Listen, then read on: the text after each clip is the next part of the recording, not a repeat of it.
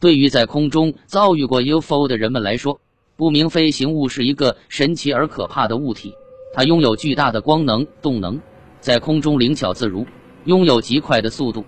世界上有些天文学家、物理学家、宇航动力学家都认为，大多数的 UFO 实际上是被不明智能生物控制的，是来历和去向不明的超级飞行器。很多国家和科学团体希望能通过各种手段同不明飞行物和它的乘客进行深入的接触。他们在一些飞碟活动频繁的地区修建降落的场所，并安放明显的标志，想吸引飞碟降落。他们用炮火强迫在空中飞行的 UFO 迫降，以便了解它的秘密。他们还派遣飞机跟踪或者攻击飞碟，希望能有所收获。可惜，这一切都没有取得任何实际效果。因为如果不明飞行物真的存在的话，他们的发达程度也大大超越了地球目前的科技水平。除非出于自愿，否则人类自己并没有能力挽留他们。但却有一些偶然性的事件，给从事 UFO 研究的人们提供了机会。由于飞碟本身的不尽完美以及其他的偶然原因，地球上曾经发生过一些不明飞行物的坠毁事件，他们的残骸与碎片都成了珍贵的研究资料。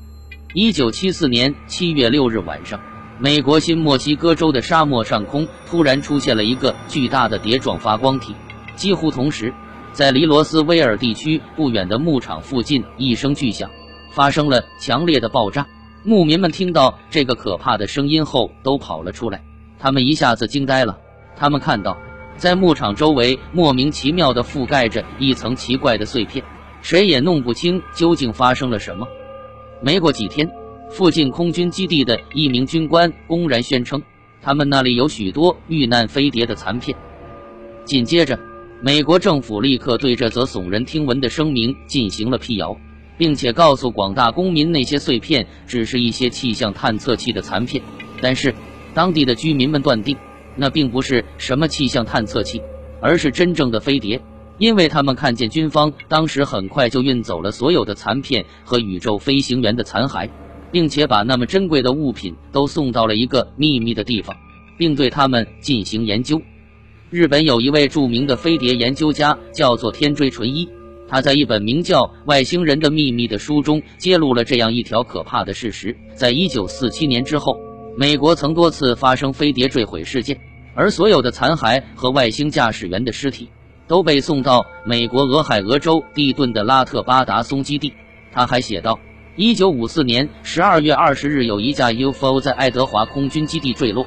当时的美国总统艾森豪威尔得知后，亲自以度假为名来到了这个基地所在的加利福尼亚州。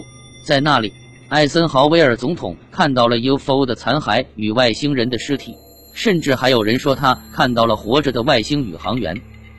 上述材料是不是真的还很难确定，但有一点是可以相信的。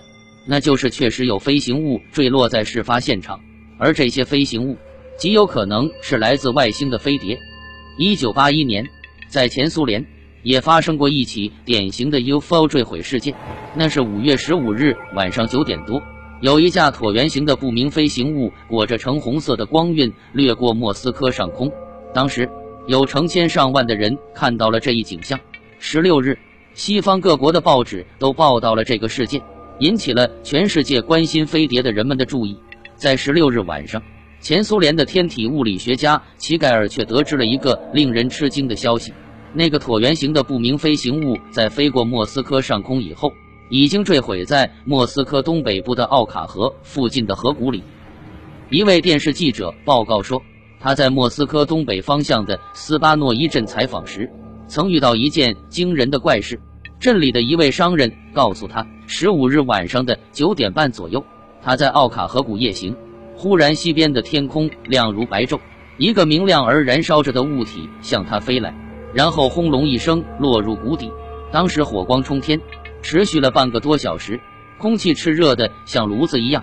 这位商人吓得动也不敢动，瘫在地上像一团烂泥。过了好几个钟头，才爬起来逃回附近的村子里。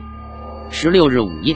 伊凡诺沃市日报记者米哈伊洛夫非常着急地拨打着专家齐盖尔家的电话，因为他有重要情况要通报给他。在电话中，他通报，在奥卡河附近的山谷里坠落了一架不明飞行物。有一位山民报告说，十五日晚上十点左右，他正在山里安放捕兽器，忽然天空中有一道亮光从莫斯科的方向朝山谷冲过来。他还没来得及躲过树丛，那团亮光就落入了谷底，并且发出了一声巨响，火光映照着整个峡谷和半个天空。当时。他看到火光中有一个橘红色的桶状物体。第二天上午，他和几个朋友一起来到山谷，远远的看到谷底停着一个红黑色物体。此外，还有很多类似的报告。有人说看见火球飞过，有人则听到了爆炸声。听到了这个消息，齐盖尔博士立刻产生了兴趣。第二天早上八点，以他为首的考察小组就在伊凡洛夫市找到了那位记者。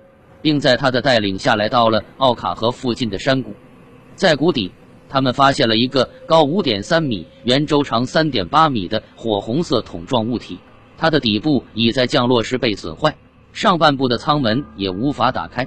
齐盖尔博士用早已准备好的工具启开了顶部的活动板，立刻闻到了一股硫磺的气味。